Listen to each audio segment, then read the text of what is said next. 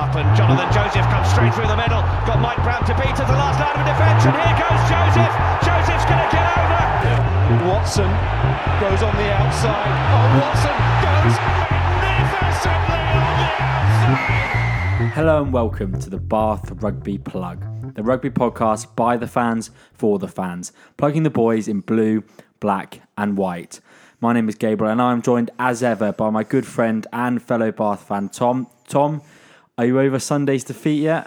Uh, not quite. It's you know obviously bitterly disappointing and uh, going to sting for a few days, but uh, feeling a, a, lot better uh, after uh, earlier on this evening. G, um, Rory McConnochie on the podcast Yes. and uh, very very honest and uh, an open view. So um, feeling better and, and more optimistic after that, but very tough tough day at the office for for for a Bath fan on uh, Sunday. Yeah, no point bearing the lead here. We um we couldn't let you Bath fans suffer all week. Um, going to work, getting taunted by by Bristol colleagues. I'm Bristol fans colleagues. I'm sure. Um, so we had to give you a special gift, and as Tom says, we have an extensive and exclusive interview um, with friend of the podcast Rory McConnochie to come later on in the podcast. So stick around for that. Don't just skip straight to Rory's views. Me and Tom promise we've got some interesting thoughts of our own. But yeah, that's going to take up the majority of this podcast because me and Tom struggling to to talk for too long about um, Sunday's disappointment. Um, we are going to talk about that before we get to the interview, and then we're going to end the podcast looking ahead briefly to the trip to Sandy Park on Saturday.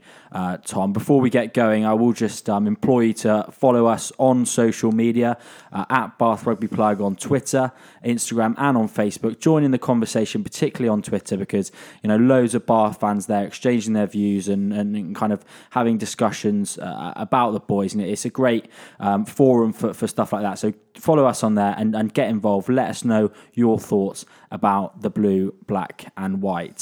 Um, but but Tom, let's get straight into it, mate. And um, you were in pretty bullish form on, on, last week's podcast. Uh, kind of wasn't to be. Um, looking at it broadly, kind of were you? Um, were, were you looking back now at how optimistic you were? Kind of, can you see uh, going into the game just the areas where it was going to go wrong, like it did? I think I was I was confident, obviously, uh, in the week when we recorded the podcast, and when the when the teams came out again, really confident actually going into to the match. Thought having Will Stuart and Beno Obano come back into the into the twenty three was massive, um, and I felt with the guys missing from from a Bristol perspective, so notably Harry Thacker, Dave Attwood as well, that on paper we looked farther farther stronger side. So yeah, you know, I did go to to, to the rec on Sunday very optimistic and, and very hopeful.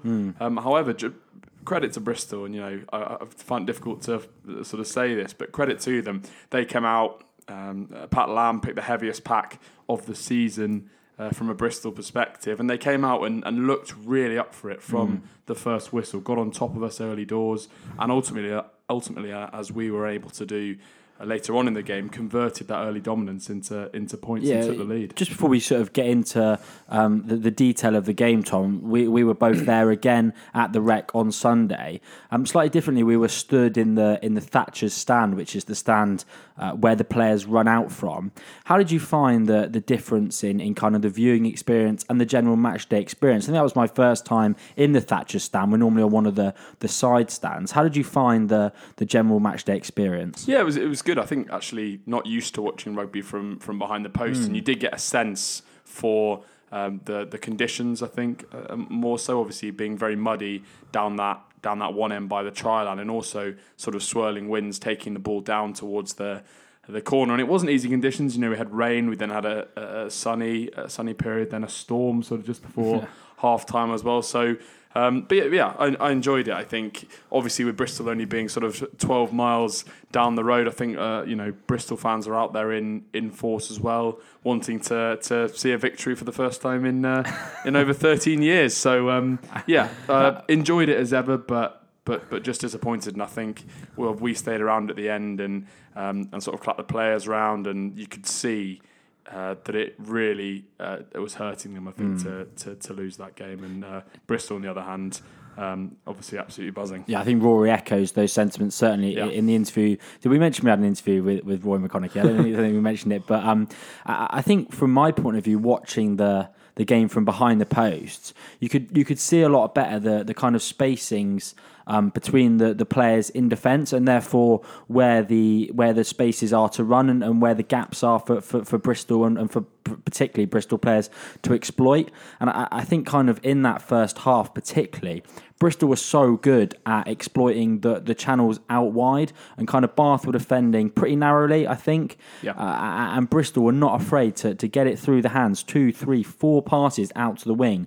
And where we were sat, you could you could really see just how much space they had out wide and just the the, the, the willingness they had to, to get the ball wide and, and sort of positioning uh, a loose forward, so whether that be uh, Chris Vui or um, uh, Steven Luatua, I thought was immense on the day, positioning them in the wide channel so that when or if the, the, the, the move breaks down, there's a, a back rower there to, to ruck over and to, there, there, there will be quick ball to kind of go again. And they're really playing kind of coast to coast rugby, exploiting a bit of um, narrow Bath defence. And that ultimately led to, to their first try, a kind of break on the wing from from Chris Vui and, and showed quite good pace to, to, to touch down. Yeah, it looked it looked far too easy actually to, to kind of break the the Bath defence.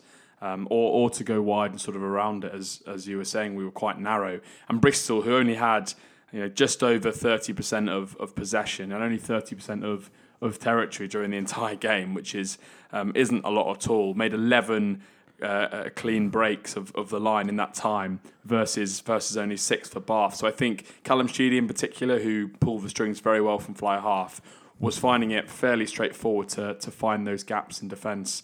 Um, and we also made it, you know, relatively easy for them in, in that first half at, at times. So the Chris Vui try again, much too narrow. I've spoken about it before, but automatically turning and corner flagging back to our um, back to try and make a sort of last ditch defence. Rhys Priestland kind of missed uh, a man on the inside, and it was just a simple two on one for him to him to finish. And then another individual error for the for the second try, uh, a penalty advantage with Bristol. So you know Sheedy potentially being more ambitious than than he otherwise would. But Lewis Boyce flying out the line to, to get the interception or to to make the hit on on Sheedy, and you know Callum Sheedy could have driven a, a bus through that gap. It was absolutely huge, uh, made more so by by our angle in particular, and then to find again uh, a, a very nice, nicely taken cross kick, but into the wide space where there was absolutely acres of space, no Bath defender out there. So um, I would say you know fairly concerning actually defensively in that first half, and we just looked like we we were caught cold a bit, which is. Uh, um, you know, uh, concerning actually, given the you know the, the, the scale of the event and, and how important a match it was. it was weird. I, I kind of we looked a bit sleepy to me. It was kind of weird. Like there were times when um, it may not have been easy to pick up on the TV, but watching the game live, you could see there were times when we didn't have the right numbers in the line out, or people weren't dropping back to to take kicks for, for, for penalties, and we just looked a little bit disjointed and a little bit um, I don't know sleepy and lethargic, and like we we're making sort of mental errors which were which were being exploited on by Bristol, not just kind of in the defensive line, but just really silly schoolboy errors, which kind of made it seem like I don't know what it was, but the first half was a really kind of bizarre, um, particularly that first 20 minutes. We just looked completely off the pace, and we're probably lucky to only be, what was it, 12, 12 3, 12, 12 3 down after about 20 minutes. And, and, and then kind of we had a, a period on their line, and, and this was sort of the story of the game, Tom. Uh, uh, us not taking our opportunities, and a period where they even had. Um, a man in the sin bin for 10 minutes and we were battering away, battering away at the line, but ultimately could, couldn't come up with any points during that 10 minute period with, with, with um, Joyce in, in the sin bin. And, and, and that was a really key moment because whenever Bristol got the opportunity, as we saw for, for the Sheedy break and for the Vui break, they took, took that opportunity. Yeah, and I, you know, uh, Big Mac uh, comes onto it um, very eloquently when in, in, in the interview we, we did earlier. So I won't kind of steal his thunder, but I think that's what's been so frustrating because we've started over the last few weeks to get better at taking those opportunities to to make our, our territory and possession count and just to you know have a bit more bottle, frankly, when we when we do get in the in the red zone. But we just we just weren't able to do it. We looked. Um, once we realised, I think, that we couldn't just batter the door down because, as I say, Bristol were very committed in defence and, and were winning the, the collisions for, for most of the game. I think once we realised that, you know, we try these outlandish offloads or you know the little chip and chase through from from Freddie Burns or or the uh, uh, towards the end of the game, which amounted to, to nothing and just wasn't on.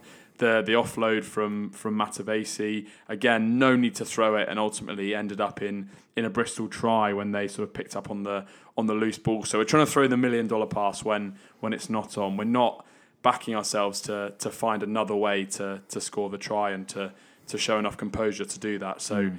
um, you know, as Rory says, I think that's what the players are gutted about. It's not that we've got uh, we got beaten, um, you know, and, and we had absolutely no way of winning that game. There were plenty of opportunities, opportunities that we have been taking in the last few weeks, um, and and for whatever reason, we just.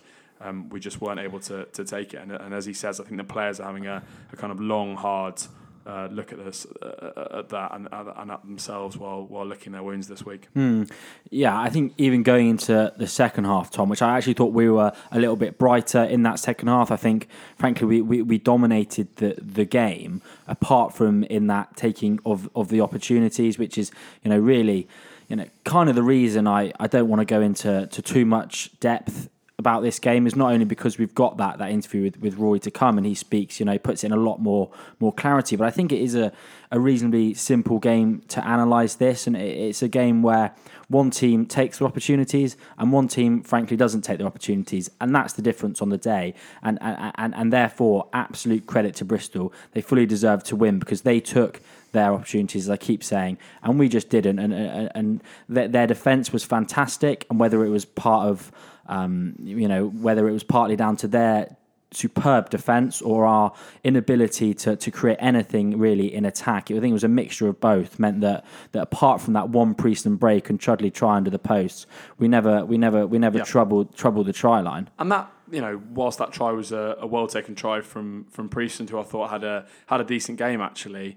Uh, again, from unstructured play, so you know you can't bank on mm. someone making a break like that and, and scoring a try like that every game. There was nothing that, that came from any set move or um, you know or any any uh, set piece or anything or like any that. consistent so, pressure. No, yeah, yeah. There was just a you know one off break from forty meters under the sticks against you know a defence by that point was getting understandably tired. You know Bristol put in a massive shift. G two hundred and fifteen tackles made, only 26 missed, compared with Bath, who only had to make 98 mm. tackles, given obviously the, the ball and field position that we had. And we missed 30 of those tackles, which, you know, frankly is, is very uncharacteristic and, uh, and not good enough at all. Well, that's the story of the game, Tom. And just looking at it individually, so our top tackle maker, I think I think I told you this stat, but who yeah. was our, our top tackle maker? Yeah, Jack Walker, so, yeah. so Jack Walker with nine tackles led um, tackle stats, which is you know fine. Normally you'd expect uh, there, there to be someone in the teens at least, and Bristol had twelve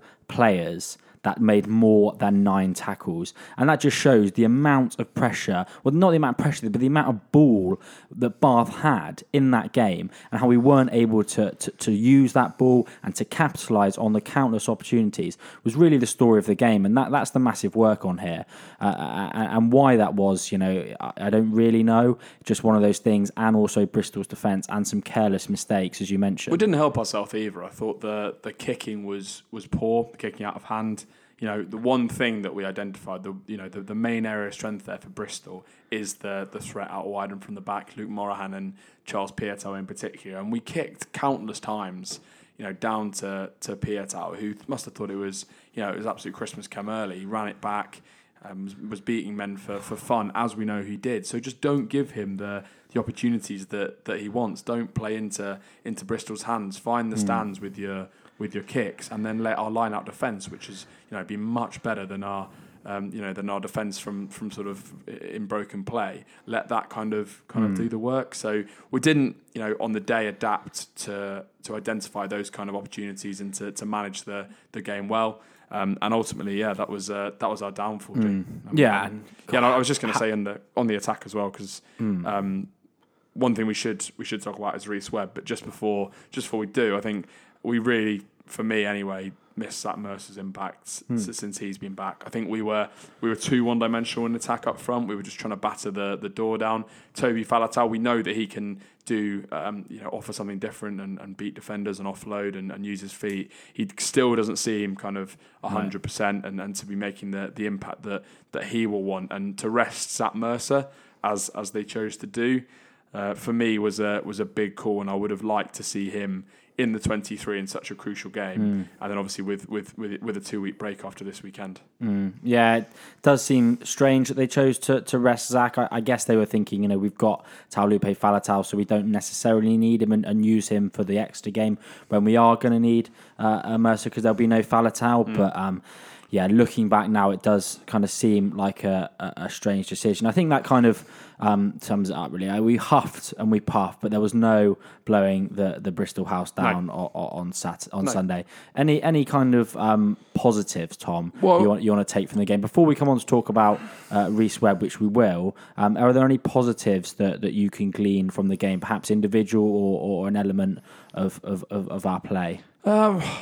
Trying to think really. I think when we when we rung the changes in the in the second half, that was you know a big uh, you know significant changes. When Beno Obano came on as ever, he just looked an absolute force, both. Um, from a, a carrying perspective and also at, at scrum time, and Will Stuart uncharacteristically was a you know was a little bit bit quieter, and I thought Christian Judge um, when he came on provided some sort of solidity, and that was kind of when we looked most dangerous. Tom Ellis came on at the, the same time, and I thought those guys um, combined to, to to do pretty well. Francois Louw was a, a menace as ever at the breakdown, although kind of didn't get the um, you know the the rewards from Ian Tempest that that he might.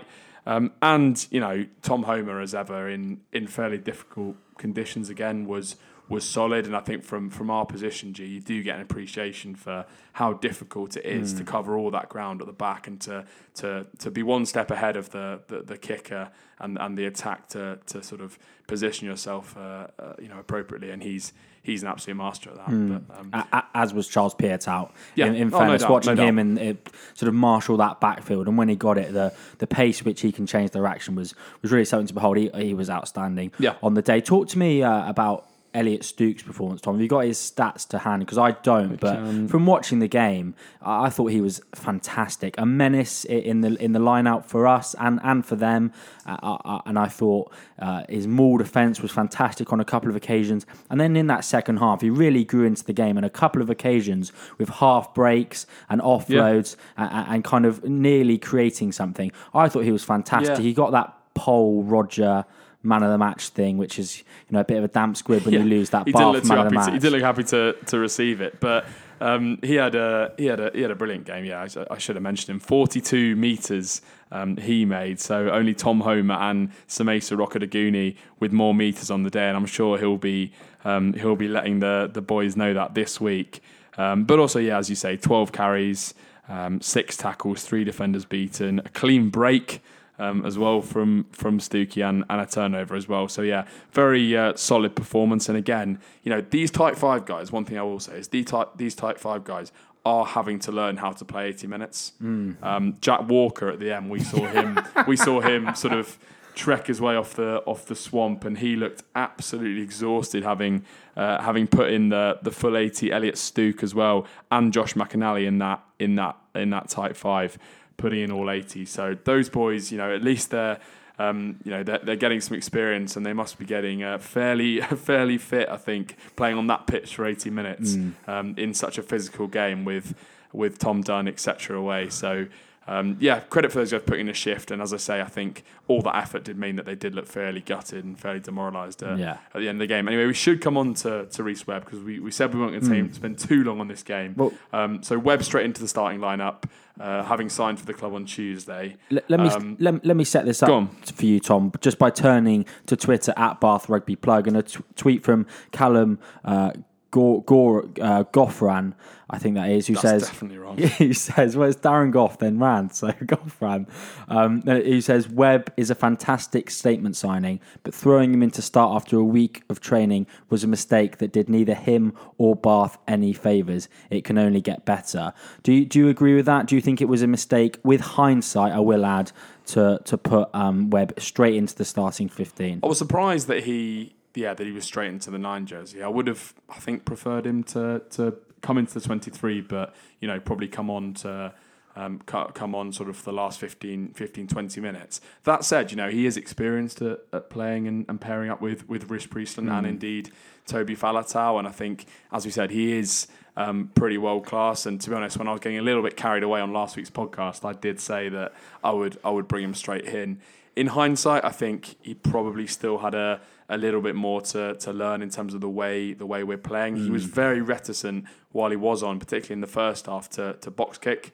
Um, you know, the policy has been to get the ball to Priestland to to kick downfield, but I think at times you need to you need to use that box kick as a weapon as well.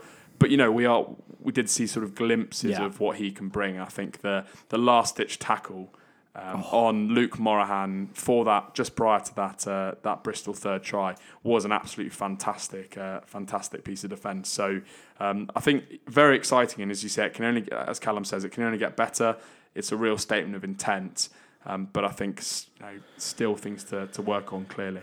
Yeah, uh, I think that's quite that's pretty much spot on, Tom. I think, as you say, there were glimpses. He took one tap and go from a free kick when when he broke and released.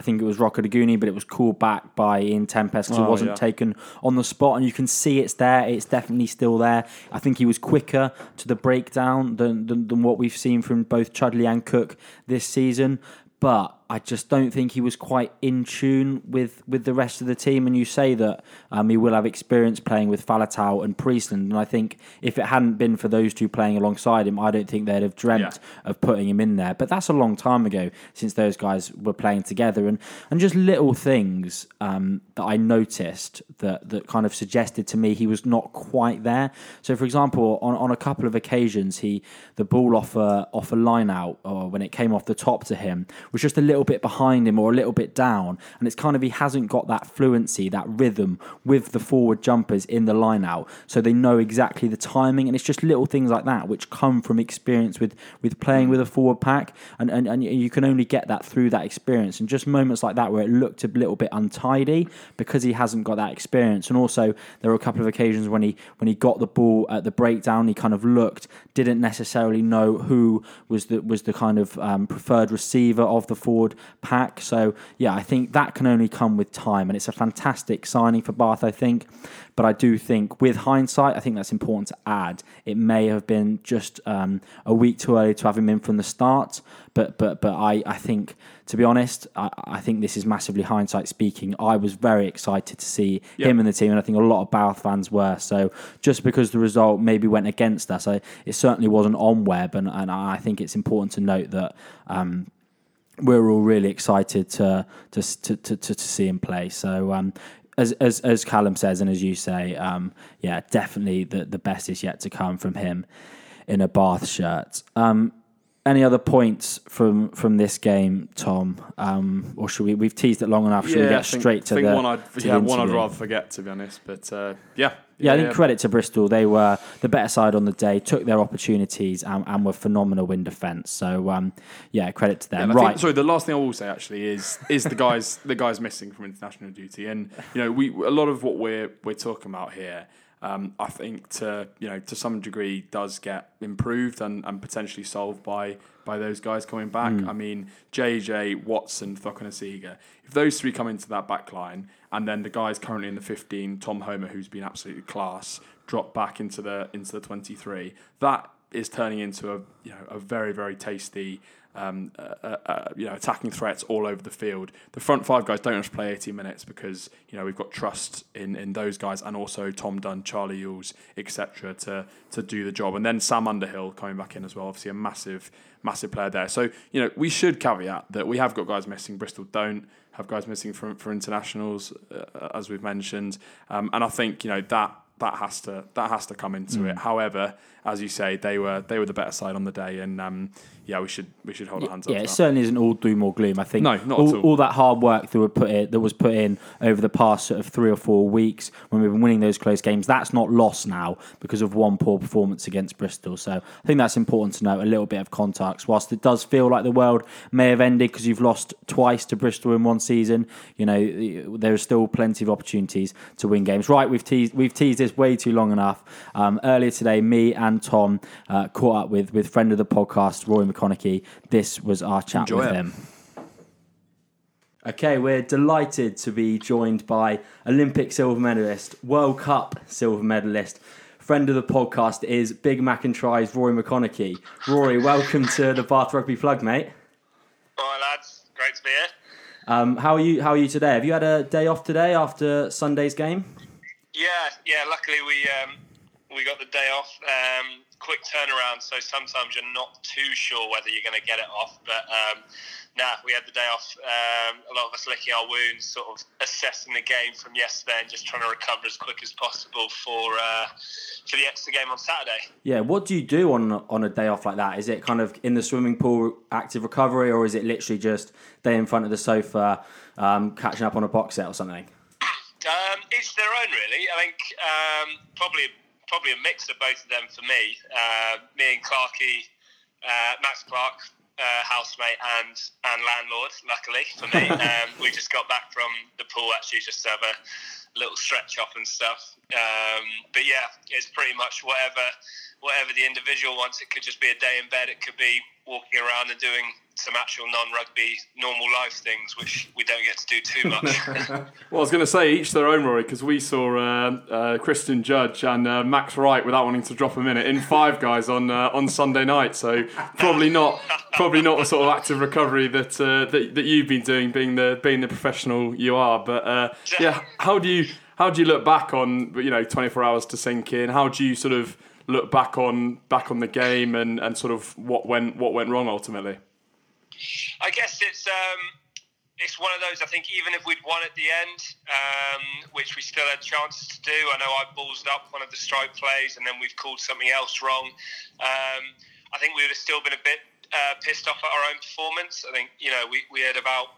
I think it was looking back at. it, I think it was ten minutes more possession than them, and that's that's massive in a game. Um, and we had a lot of time spent in their twenty-two uh, which we just didn't convert on. You know, the, the try we did score was almost from sort of Yeah. 40 metres out. So we, we didn't actually score a try when we had possession in their 22, um, which we've got to have a long hard look at ourselves and, and know that's not good enough. Um, and yeah, you know, we, we didn't take the chances that we had, and Bristol had a few chances, and, and they took them, and that's that's the brutality of this league. Like it can be a six point loss. Um, any other day, we'd have scored two more tries and, and beaten them, and we'd be sitting third right now. But um, we're you know we're fifth, still a point out of top four, and, and now got to go go to Sandy Park and hope to get a result there. What, what do you think that, that comes down to? Because you know one of the things we've we've noticed that there's been a real improvement is just that we've been we have been taking our chance a little bit better. You know we've been very effective in in close quarters.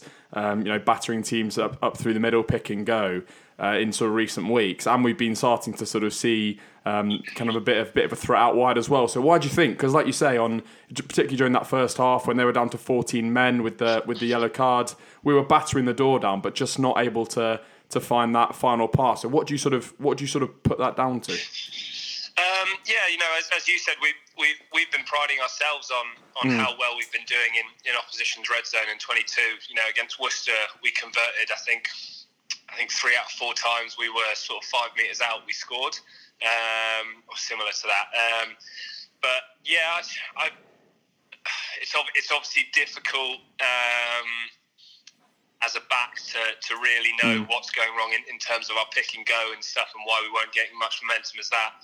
I think a few times we, we missed opportunities to go, um, as in uh, get the ball out of the ruck into the back's hands when we were when we had numbers on and a, and a penalty advantage on their five metre line, um, and that's you know that's a breakdown of communication. That that's our fault for not shouting loud enough. Um, but uh, yeah, I, you know, you got to also at the same time, as much as you hate it, you got to give it give credit to Bristol. You know, their defence. I thought actually looking back at, back of it was pretty outstanding. They they covered the field really well.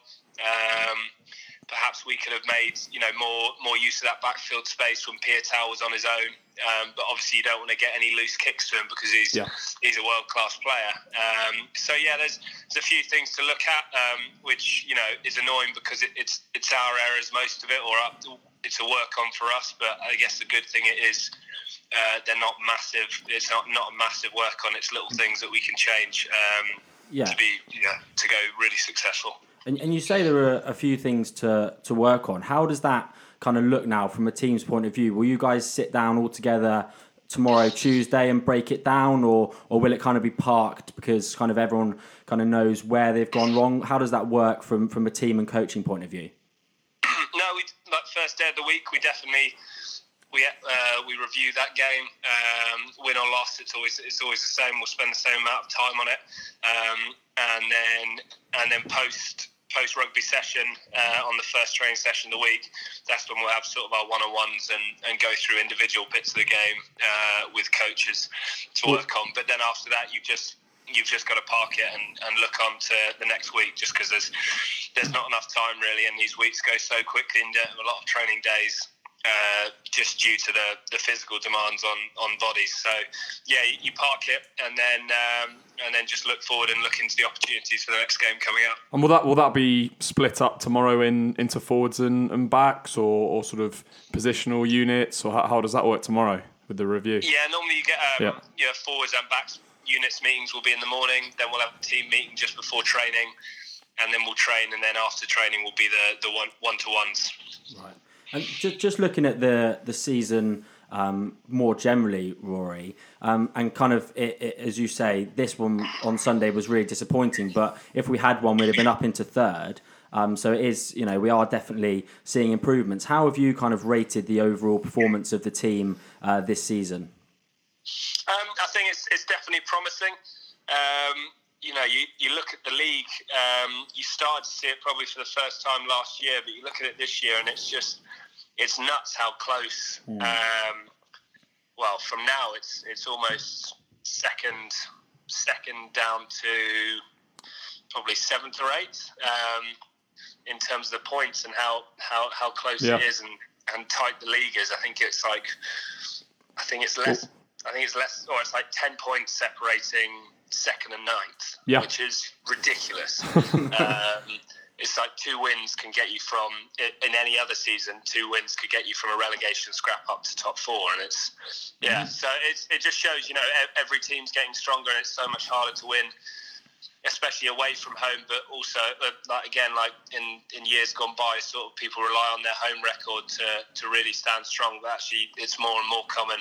Uh, it's getting more and more common to, for people to lose at home at the same time. So it's yeah, it, it is tough, but you know, I think if we're if we're in and around the top four and leaving it leaving ourselves with a shot near the end of the season, I think will come good. Um, but you know, this this part of the season's massive just to try and create that gap um, from those sort of Yeah, fourth you- and you- fifth teams down to the sixth and seventh, eighth. you talk about how tight the league is as well, and it's it's not just wins and losses. Bonus points are obviously, you know, hugely important, and that was actually the first losing bonus points, you know, to try and salvage some sort of positive from the from the game that we we've got this season. So you know, seven wins, as many as Sale and and Bristol, and only fewer than than Exeter, but only those two bonus points. So uh, you know, although we lost, I guess you know it is very tight, and it might turn out to be crucial to try and try and get those bonus points uh, come the end of the season. Yeah, definitely. Um, you know, we've we've spoken about it and how, Mm. how important it is. If you are going to lose, you've got to lose within seven. Mm. Um, and then winning wise, we always want to push for those for those four tries um, because it is like I think before this game we were still sat fifth, but we'd won more times than you know Bristol and Sale had. Um, but because they'd had more bonus points than us, they were still sitting ahead of us. So they are massively important, um, and that's where we've that's where we really want our sort of our, attack to click and, and get those tries rather than relying on on on the boot of our tens to to get the win. Yeah, I think a lot of the games this season ha- have been pretty close. Um, but but we've been kind of winning the close games, whereas perhaps last season um, we were coming on the wrong side of, of some of these close games. Is there kind of a reason that you can put your finger on that's different this season than to last, which would explain why those close games are, are actually going our way, generally speaking, this season?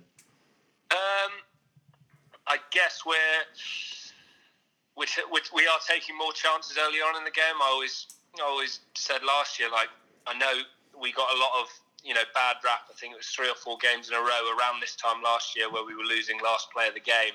Um, and you know, it's all it's all well and good, yeah, saying that we shouldn't have conceded last last play in the game, but at the same time, we could have done so much more earlier on in the game that, that was more obvious to us um, hmm. to not let it get to that point in the first place. So I think we're, we're doing better. We're doing more in the more in the earlier parts of the game, but again, at the same time, I think our, our defence and especially our kick sprint, our kick chase this year has improved massively, um, and we really sort of back ourselves to go multiple phases and, and allow that uh, and make that team want to kick back to us.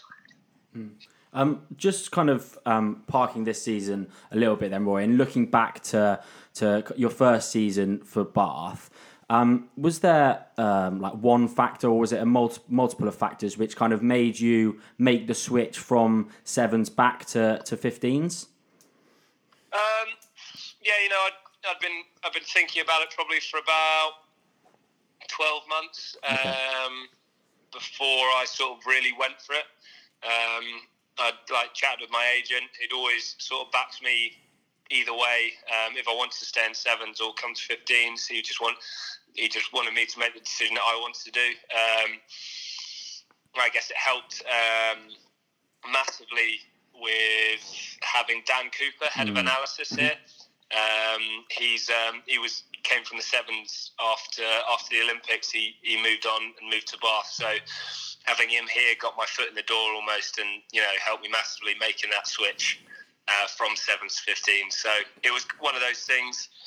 I think the the main thing that was holding me back was knowing how much I enjoyed the sevens, and you know the the lifestyle, being able to travel the world for your job was pretty cool, and, mm. and it was very unique in terms of the the group of boys that we had, um, and and are still there is is so tight knit. Mm. Um, and it's just yeah something that I don't think you can replicate in a 15s environment. Um, so that was the one thing that was holding me back. But in the end of the day, you know, I'd, I'd have I'd have happily retired at sevens, but I'd have had something in the back of my head thinking, yeah. what if, like, should I have tried 15s at some point? And it was something that I couldn't really turn down. Yeah, you you mentioned that relationship with, with Dan Cooper. So was it kind of a, a case where you reached out to him um, and said, look, I'm, I'm interested in coming back to 15s. Can you kind of put a word in for me? Or was there a, uh, did he kind of suggest to Bath, oh, I know Rory's maybe interested. Do you want to reach out to him? How, how kind of a, did it work? Or was it a bit of, a bit of both there? Yeah, it was a bit of both. Uh, uh, me and him had chatted chatted a bit about it. Um, he just he said he reckoned my style of play would suit 15s um, and that I could make a good go of it. And I just said, yeah. So I like got him chatting to my agent a bit, and then we we sort of like put my name out there when I when I said I wanted to try 15s. Obviously, Bath was Bath was a potential place. Um, at the time, I wasn't sure where we were going to go in terms of my missus living up in near mm-hmm. Birmingham. So I was thinking, do I go sort of Midlands way? But actually, like Bath seemed a perfect fit. It was. Um, I came down, had a look around. They were really keen on me. Um, not actually, not a lot of other clubs were keen at the time. It's, it's a stigma that, oh mate, how wrong they were. Pardon? How wrong they were as well.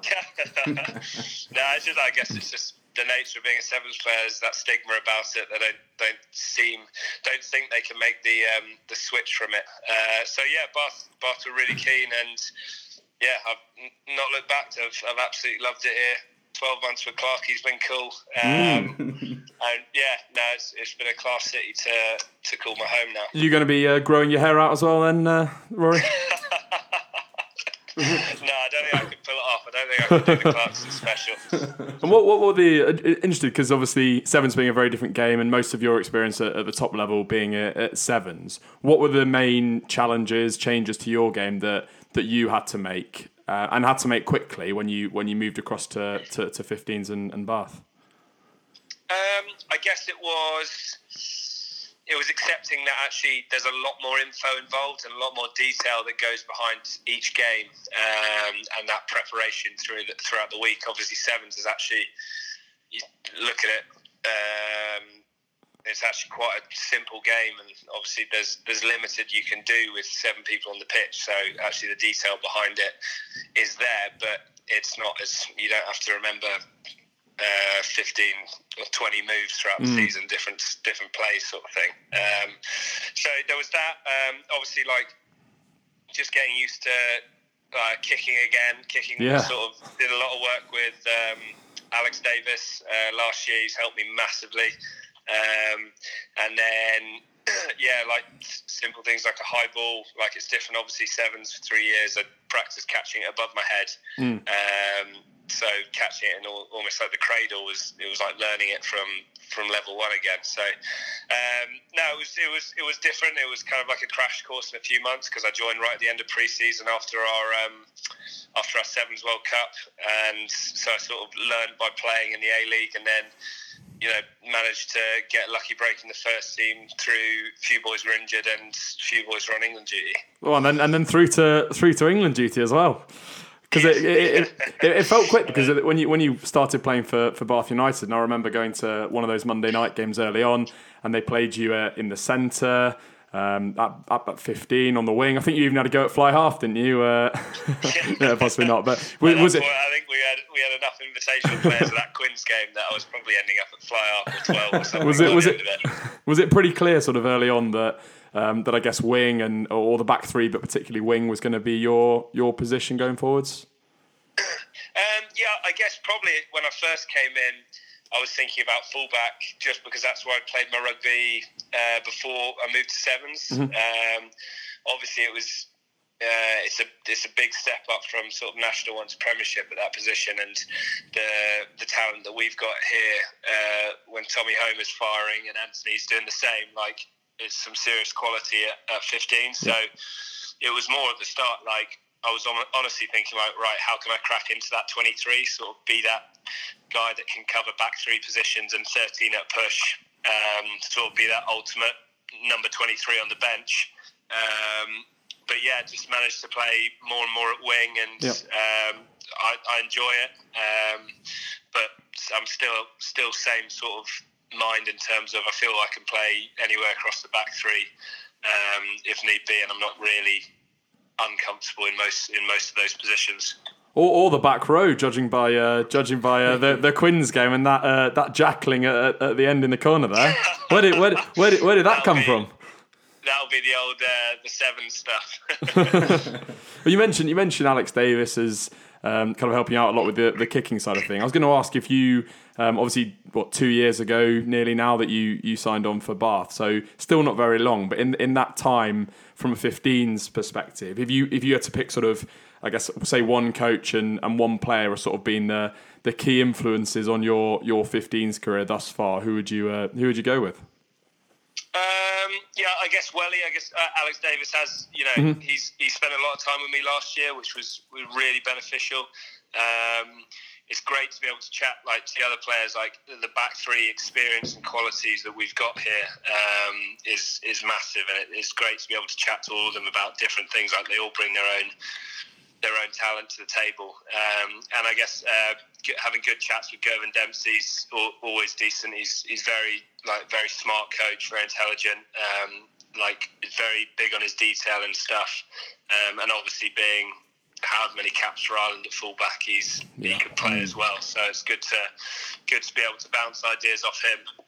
Yeah. Um, and then obviously kind of learn off all these guys and, and, and found yourself um, on a kind of meteoric rise towards the, the England squad. Um, even though we were kind of touting you as a, a shoe in for the squad from, from about your second appearance for Bath, kind of when did when did you in yourself feel like um, it was a possibility that you might uh, get the call to, to go to Japan? Um, on, honestly, not um, not until Eddie rang me himself um, after our last game of the season did I have any sort of thought that I'd be involved. I, I knew there were. Just through just through Daz Edwards, the old backs coach here, like that he'd sort of mentioned it. I was like England were looking at me as a possibility as the, for the uncapped game against the Barbars. Um, so that's all I had in my head. Um, and then obviously Eddie like rang me and then te- I didn't pick up. Then he texted me, so I rang Oh. back. Not not sure who who it was. I wasn't sure it was a joke or not. Um, and then yeah, chatting to him and stuff. And yeah, that was that. Honestly, the first first time I heard of it, and first time I I thought I had a chance. and, and, just talk to us a little bit about um, the the World Cup experience. Obviously, we were there as fans. I guess it's a slightly different experience being a part of it as a coach, as a player. But that must have been um, absolutely insane few few weeks and months. Yeah, it, it was. It was like incredible. I know a few people have said like, oh, like obviously game time aside, but actually, like I I had my I was pretty set on going out there, and if I didn't play a minute, I was still going to try and enjoy it as, as yeah, much mate. as possible. And every bit of game time was a bonus because you know to be to be part of that team, to go out to Japan and and, and losing the although any other day we're going to win in that final, but losing that final um, was such a good experience. And I know I know Chunder's um, Sam Underhill had a quote I think a few few weeks ago saying like I'm not going to let one 180 minutes uh, ruin sort of 17 weeks of, of, of, enjoyment which we had. And I'm very much a believer of that. It was it was an incredible camp uh, leading up to it. And then to be out in Japan um, those those eight weeks was was incredible as well, and you know memories that I'll I'll never forget. Well, I was going to say that the biggest mistake that Eddie Jones made was uh, was taking you out of the, the, the team after the USA game. Went over on um, on World Cup debut. You must have thought, how how good is this 15 stuff? Why well, have not I been doing this all along? no, it was good. It was it was class. It was um it was actually weird a weird feeling after that game. Obviously, the quality of back three that England have, and and you know I I'd back I'd back a lot of them against the you know best back threes in the world. Um, is is a testament to us, and it was almost after that USA game. I didn't feel like I, although I scored, fired a proper shot. Um, so actually, for a few days afterwards, it was a weird feeling. It was almost like annoy, annoyance and and wishing I'd done more. But then then you snap yourself back into it and realise that actually you're still at a World Cup. You're still sort of representing your country out there, and and and part of a very successful team representing their country. Yeah, hundred percent, man. It was absolutely fantastic. We absolutely loved um, following you out there, and yeah. Um, from our point of view, the biggest cheer was when you crashed over for, for that try in the corner. Uh, may know that about that. For that two meter running. Yeah, what a finish, mate! It was 22 meters by after a couple of drinks um, after the game, I'm sure. Um, just on England, finally, Rory, and, and if you don't want to answer this, then fair enough. But have you have you heard any more from from Eddie Jones since the World Cup? Obviously, you weren't involved um, with the Six Nations squad. Um, uh, do you have any idea why that might have been, and, and, and has he kind of indicated to you um, that, that you may be involved in the future? Yeah, well, I had a good chat with Eddie. Um, when was it? Um, after our Ulster game, uh, he rang me up and just said, "Look, I wasn't I wasn't going to be involved in the squad, but I was on backup, um, yeah. and just to be sort of be ready whenever." Um, he's just had a mixture of form and injury, hadn't gone yeah. my way. I hadn't like, and to be fair, like if I was to think of two reasons why I wasn't why I wasn't picked, those those would be those two hmm. reasons. Mm. You know, uh, the handbrake was a was poorly timed, and then I knew I hadn't been playing playing my best. I know we hadn't played played well as a club. I think we lost five in a row, four in a row, and um, I, yeah, I, I kind of thought like actually a few weeks before he rang, I was thinking I don't think I've sort of if I if I'd got picked, I probably felt I didn't deserve to be picked at that stage in terms of on form, and I hadn't sort of worked up enough credit in the bank. Um, like if say if Johnny had a had a bad run of games, we know that he can perform for England, and he's done it for years. So. Mm um, I'd need to get to that level first before I felt felt disheartened. Um, so yeah, had a good a good chat with him, um, and then also had a good chat with Simon Amor. Obviously, know him from the Sevens well. Yeah. Um, and coming on as coming on as the attack coach for England, he he, he was pretty honest as well, and I know. I know how to chat to him, and, and I know he's going to be completely honest with me as well. Um, so yeah, it's good chats. And, what, and it's just fo- focus on focus on stuff for the future, just to get back playing and what I do well. Yeah, I was going to say, obviously, kind of a mixture of, of kind of bad timing, really, and it must have been, you know, quite physically and, and mentally demanding, just being out in in Japan during the off season and then coming back in, sort of straight into the into the Premiership season again, and then, as you say, you had the the, the hand injury as well. So I, I guess looking looking ahead now, and, and I guess speaking to, to Simon Amor, Eddie Jones, what what in broad terms are the main things that you are working on on on a personal level in in your game to to try and um, again get back to the get back to the, the top level where, where you belong. Yes, it's, it's nothing. It was pretty simple, really. It's not it's not about reinventing the wheel. It's it's literally doing doing what I do best, which and why I was picked in the first place, which is sort of beating people um, in my attack and being a smart defender, and then also sort of trying to be as world class in the air as possible. Mm. Um, and if I if I dominate, then dominate those those parts of my game, then I'm doing everything I can. If I don't get picked off that, then I can't do much more. Um, so as long as I feel that I'm doing those, um, then I'll be happy. Um, but yeah, so I'm still still trying to work on it. Obviously, it'll be great to get some dry ground to run on um, rather than the bogs at the Yeah. moment. But um, no, uh, yeah, looking forward to that challenge. And yeah, it was it was pretty tough coming back from the World Cup. Obviously, you've done six months of summer and then coming Yeah. back to the bleak English winter where it's where it's windy and rainy and dark all the time. It was it was quite actually uh, something that I I knew could happen. Um, and but potentially didn't prep myself properly for happening. And um, yeah getting get that first four weeks was probably pretty tough coming back. Um, but now I'm just excited to you know get back playing for Bath and this is this part of the season last year was where I started sort of playing my best rugby and really enjoying it myself and opening it up so hopefully I can do it again Just, just looking ahead then from from a Bath point of view, and this is probably our final question. We've had way too much of your time. We promised a ten minute chat, and it's um, That's all right. been half an hour. But it's been great, uh, great chatting to you. But what's kind of um, what's attainable for for this Bath team this season? Obviously, disappointed to drop out of the top four um, at the weekend, but but I, I guess that's a realistic goal you guys are aiming at.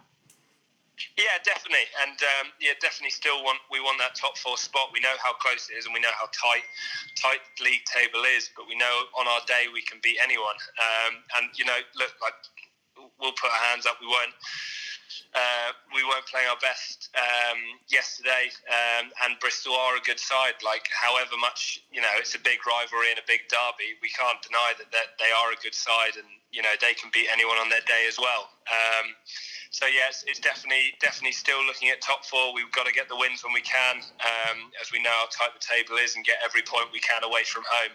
Um, so yeah, looking looking forward to this running now. Um, what we got 10, 10 games left of left of the season, so targeting it, targeting everyone as they come. And uh, yet another West Country derby. Uh, seems like they're, they're sort of always uh, coming around these days with the, the league how it is. But uh, down to Sandy Park on uh, on Saturday, and uh, how do we beat them? Obviously at the Rec earlier on in the season, but uh, how do we how do we beat them? Uh, how do we beat them on Saturday?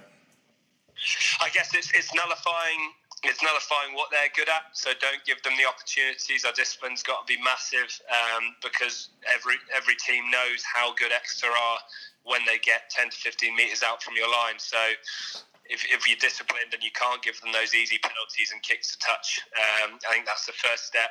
Um, you know, defence wise, they love to play wide wise. They have a lot. They normally keep two people in sort of the five fifteen channels. Normally a, a forward and a back. Um, and they, yeah, that's where they love to bend teams, uh, and they're happy to keep playing deep, deep rugby, um, and then wait till one team sort of uh, overcommits at a breakdown, and then they'll get them on the other edge. So we know what they're good at, um, and it's just trying to nullify that and then expose them where we can.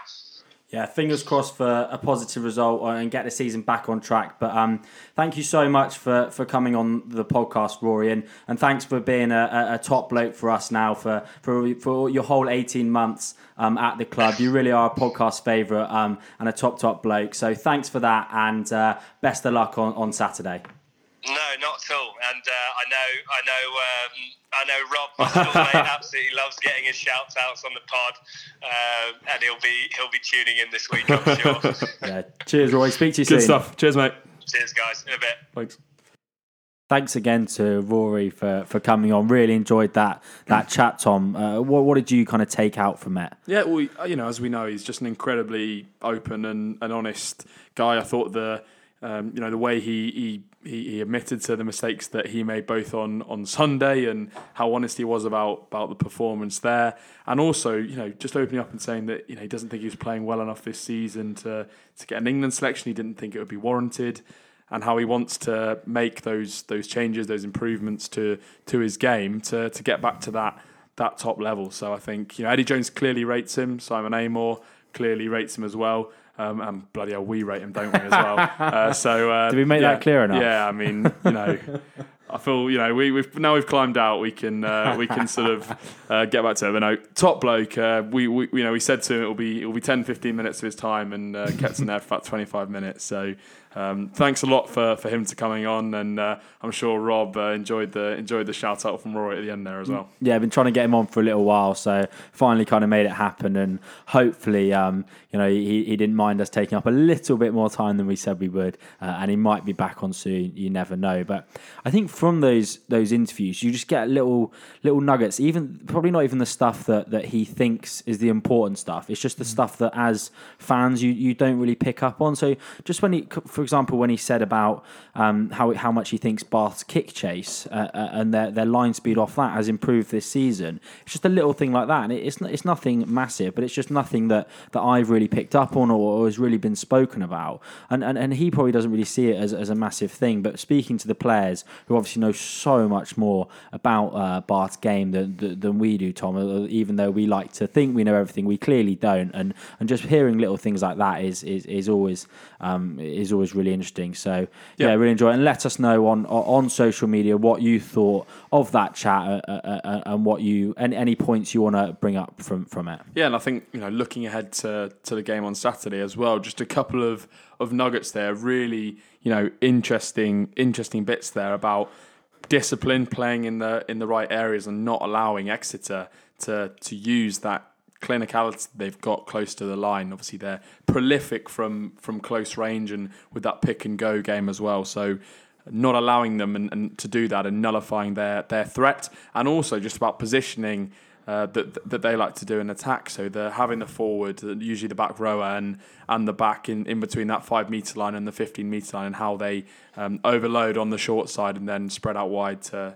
Uh, to, to, to, to score the other side. So fantastic insights there, and certainly um, elements of Bath's game on Saturday that, that I'll be looking out for, Jay. Yeah, well, segues quite nicely on to uh, the trip to to Sandy Park, Tom. which- Done this before, mate. Done before. well, yeah, it'd be nice for a bit of help in the in the presenting slash technical side of that. That's the most technical thing um, we've had to do in a little while on the podcast, getting that um, interview in. I think, well, I hope it's worked well, but I had no help from Oh, you, that is the kiss of death from you there. When it's just 25 minutes of silence. Absolute it goes out silence. Tomorrow. Uh, but no, you watched you watched the game, the the very close fought Mm, loss game. away to, to Harlequins, 34-30 it finished with a penalty try in the 85th minute. So some game by the sounds of it. But what did you make of, of Exeter's Exeter's performance on the day? Well, uh, completely dominated by the Simmonds brothers, and, and in particular on, on Saturday, Joe Simmonds was absolutely magical. You know, he kind of took the game by the scruff of the neck in that second half, scored two tries in about five minutes. It was a really, really impressive performance from him, and uh, and I think that Exeter. But well, it was really tough at the end because whilst Harlequins were probably unlucky, Exeter were probably also unlucky in the way that game ended. It kind of left a little um, bit of a sour taste in the mouth and kind of makes me worry that we're going to be uh, walking into an absolute buzzsaw on Saturday with an Exeter side still reeling from, from that decision at the end and that defeat at the end with a point to prove uh, against Bath, who, who who have just lost at home. So hopefully that isn't the case. Kind of made me a little bit worried that um, Exeter have had one week off the boil and Baxter's going to have them straight back on the boil. Um, just one thing from their game that, that I picked up on an area that I think we can potentially exploit, and that was actually um, at, at the set piece, and in particular at scrum time. I thought that um, the, the the Quins props on the day, who, who didn't have their first choice props, obviously Kyle Sinckler, Joe Marler away with England, did a real number on, on Exeter's front row. I thought Christoph Ridley kind of struggled in that area. He kind of gave it as being a little bit more of an even battle. But I thought Mark Lambert really, really had um, uh, the the Exeter tight head. Is it Pietro? The, Pieretto, Pieretto on on toast at, at certain points, and you know, dependent on which props Bath feel. But if we can get either one of Stuart or Obano back in that team, I think that's an area where where we can hopefully look to exploit. Yeah, it it feels big actually that selection on the tight head tight head side for, for England because it's obviously likely to be either Will Stuart or Harry Williams. And as much as you know, I'd obviously love to see Stuart continue to to play to, for England. Um, in fact, you know that that'd be what I'd you know I'd, I'd prefer to see just from from an England perspective and from for, for, for his career as well. But I think obviously if Harry Williams were, were to play ahead of him, then that opens up a, a massive opportunity actually in that in that front row department. And I think you know in an area where we've been we've been really good this season, if we can get um, uh, and done in Cowan-Dickie as well, of, of course. So if we mm. do, it, it is that we've got all those guys available on on Saturday. Then I think we could uh, really make our advantage pay in in, in that department. So yeah, um, I think that that's certainly an error. And I think on on Joe Simmonds, it's just very important. I think not to give him space and not to give him time uh, as much as possible. I think you know the Bath back row and uh, in particular need to make it uh, an uncomfortable afternoon for him because, as I say, um, if you do give him space, he can he can make defences look very silly as he clearly did did against Quins. And then I think the other point, obviously, the big matchup that um, we're all looking forward to to seeing another clash of young, uh, young talented number eights, Sam Simmonds against hopefully Zach Mercer, who I'm sure will be mm. be back in that number eight shirt. Another guy, um, along with Dombrandt, who's been been touted for England and who's clearly very talented, um, and Sam Simmonds in particular, I think you know, prior to his injuries last season, he has been very impressive, and I think he's one of the leading talents in in that position. So another massive day for Zach Mercer. But again, as we know, he'll he'll rise to the challenge and fully expect him to, to come up on top top mm, on hmm. that one. That, too. that England selection actually becomes really interesting from, from the point of view of this game and kind of the team that that does better in inverted commas out of that England selection. You know, in, in that they'll have the, the, the front row guys back yeah. will definitely benefit on Saturday, which is a little bit of a strange way of looking at it, but. Um, I do think it is going to be very, very tough on Saturday because I don't have the stats to hand, but I can't remember really the last time Exeter played at home in the Premiership and didn't score three, four, five tries. And Bath, as we've spoken about, have struggled to score, you know, four tries on, on, on almost any occasion. The only time with the, the four try bonus point in the Premiership was that game against London Irish. And, and I think to beat Exeter, we're probably going to have to get within the region of 25 to 30 points. If the conditions are good at Sandy Park, Exeter are almost bankers for between 25 and 30 points. So to beat them, we're going to have to have, to have uh, uh, one of our most promising attacking days, and, and that kind of to me seems like it, it's going to be um, you know unrealistic to expect that. Yeah, I mean 40 tries in the 12 games that that they've played this season is um, you know more than any other side and significantly more than than Bath, who are uh, almost half of that on on mm. 21 for this season so far. So I think I think that's going to be key. And as as Rory was saying, nullifying that threat, but also just not letting the game get ahead of uh, getting away from us early doors. We've seen in the past that if we do start cold, if we're not quite off the bus, uh, Exeter can score, or, or any team can score a couple of early tries against us. Against other teams, we've been able to, to pull that back. We nearly did it and could have done it against Bristol on Sunday, but against Exeter, I think it could all become you know a little bit a little bit too much. That said, you know, on the flip side, if we can start well, uh, we can we know that we've got the makings to beat them. Obviously, having done so earlier mm. on in the mm. season at the Rec, uh, but I think unfortunately you're right. It's a it's a very different proposition at, at Sandy Park. And I would just throw over one um, comment to you that I saw um, on Twitter. Um, forgive me, I can't remember who um, actually tweeted us this, but it was just around kind of looking looking forward. And we've also obviously had the two home games um, in the row in, in, a row against Quins and Bristol. Uh, eight games uh, left, sorry, 10 games left in the season, only four of those at home now, and one of them obviously being the clash at Twickenham. So three games to go at the rec. Mm. We've been vastly stronger at home than we have been away. So, you know, we need to be very careful with the league as tight as it is that we don't start drifting back down the table, Jay. Yeah, for sure. Uh, and, and, we've come through a block of games where um, it's probably uh, games where Bath are, are almost favourites in those games, and we have done really well out of those games. As I say, winning winning three of, of the of the um, of the of those four games in in in that block we've spoken about Tom but then going away and at times this season Bath going away. It's looked like we've been overseas visitors at some grounds mm. um, this season. Not been nearly as good away from home as we have been at home. So it is going to be key now this run in we've positioned ourselves nicely not quite as nicely as it could have been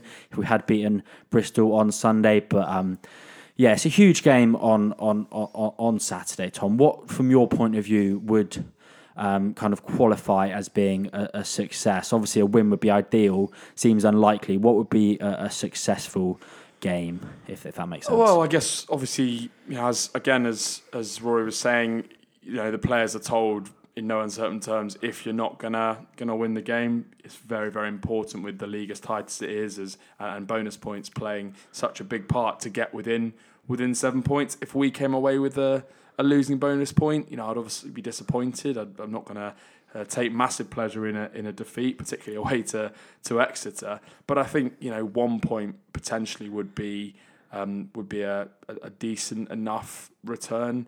Uh, away at Sandy Park, but uh, we need to be more ambitious than that. I think you know, looking up and ahead into the into the top four and um, obviously, we, we are starting to build up some form. We have got the victory early on in the earlier on in the season. It might be, depending on England's selection, that we um, have the advantage from from uh, you know from from that perspective. And, and Exeter do lose a lot of guys to to international vis- uh, international um, uh, international duty. So you know, I think ultimately we're going down to Sandy Park. We feel like overseas visitors to to an extent, but we need to go down there, you know, shout shout our hearts out really, and uh, and, and and try and bring it home.